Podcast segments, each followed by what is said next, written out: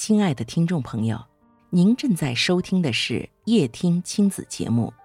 今天要与您分享的亲子话题是：好习惯无法培养，坏习惯只因匮乏爱。原著李雪，由俄和为您播讲。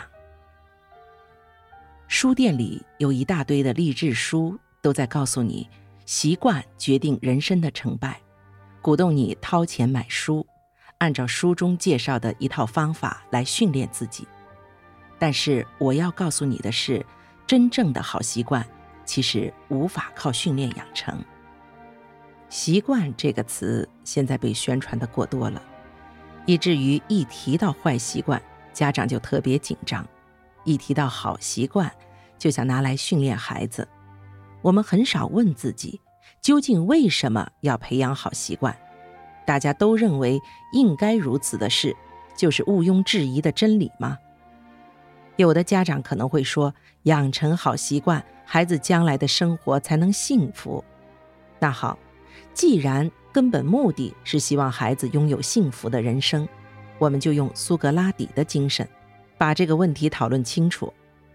首先，我要解释一下苏格拉底的精神助产术，这是一种独特的教导方式。通过比喻、启发等手段，用发问和问答的形式，使问题的讨论从具体事例出发，逐步深入，最后走向某种确定的知识。下面我们就来讨论三个问题：第一，训练出来的好习惯必然能带来幸福的人生吗？第二，好习惯是如何形成的？第三。坏习惯是如何形成的？好妈妈胜过好老师的作者尹建莉女士在微博中提出这样一个问题：周末，两个初中生各自在家玩电脑，午饭摆上了桌都不愿意下线。一位妈妈叫了孩子两次，见孩子不愿放手，愉快地把饭碗端过去，让孩子一边玩一边吃，不跟孩子闹别扭。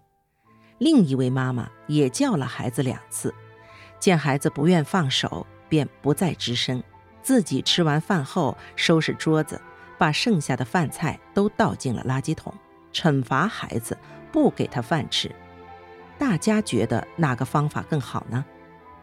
这真是一个非常有意义的话题。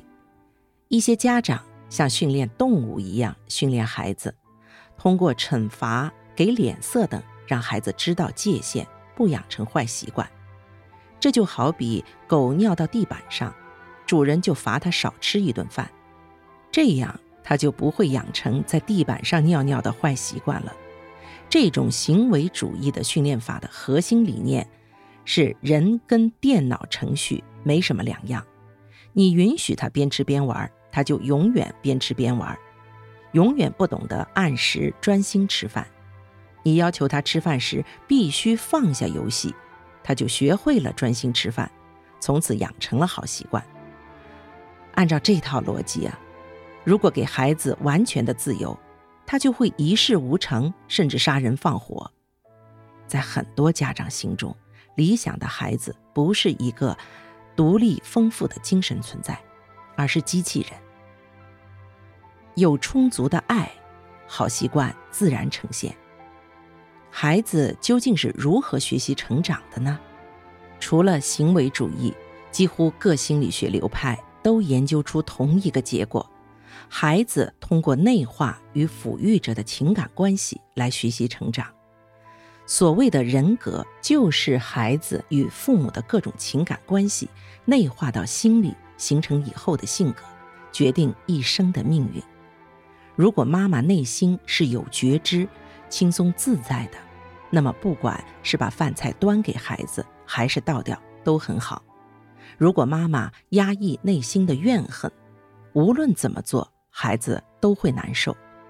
内化到孩子心里的，不是父母的行为，而是和父母的情感关系。妈妈真实自然，孩子也能学会灵活自在的爱。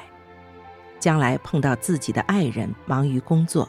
或者打游戏正玩得开心，可能会劝爱人放下工作休息一会儿，好好吃顿饭。也可能把饭菜端给爱人，甚至甜甜蜜蜜地喂上两口，而不是执着于必须按时专心吃饭的好习惯，和爱人闹别扭。大多数夫妻情感破裂，都不是什么原则性问题导致的，只不过是各自认为的正确习惯不同而已。我们之所以认为正确非常重要，不容置疑。是因为童年时只有符合父母所认为的正确方式时，父母才能接受我们。这背后是深深的恐惧。现在我们成了父母，出于无意识的恐惧，也拼命把正确灌输给孩子，生怕因为自己管教不当而让孩子不够优秀。这其实并不是孩子的需要，而是我们无意识的轮回。得到爱和支持，没有被父母训练过，一定要按照正确行为生活的孩子，会发展出真正的智慧。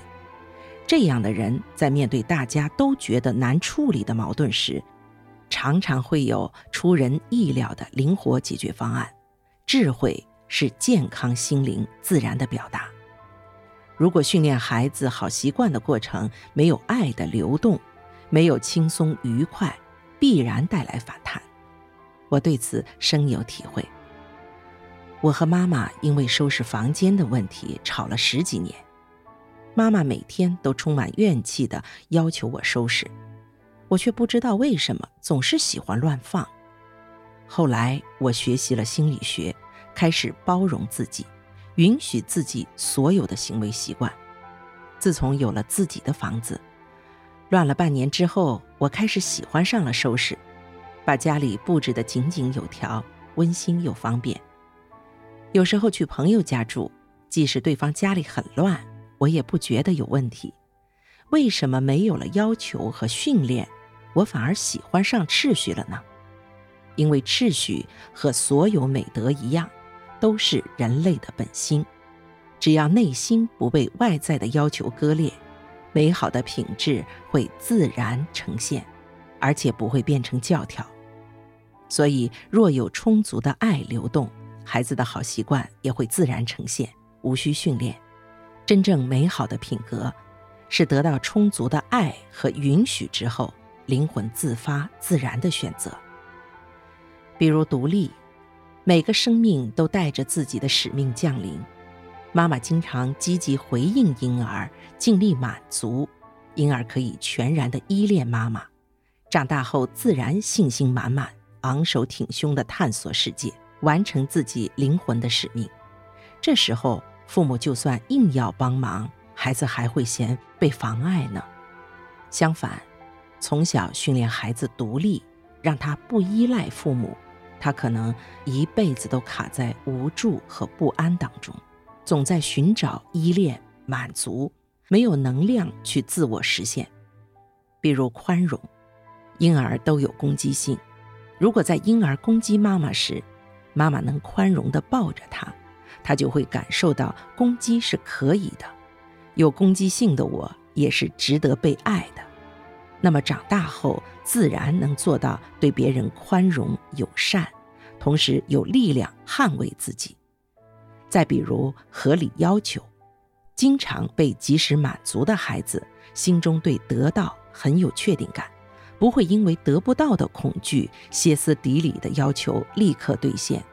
这样的孩子越长大，越能安然的等待合适的时机，提出合理的要求。好了，以上就是本集的内容，感谢您的收听，祝您晚安。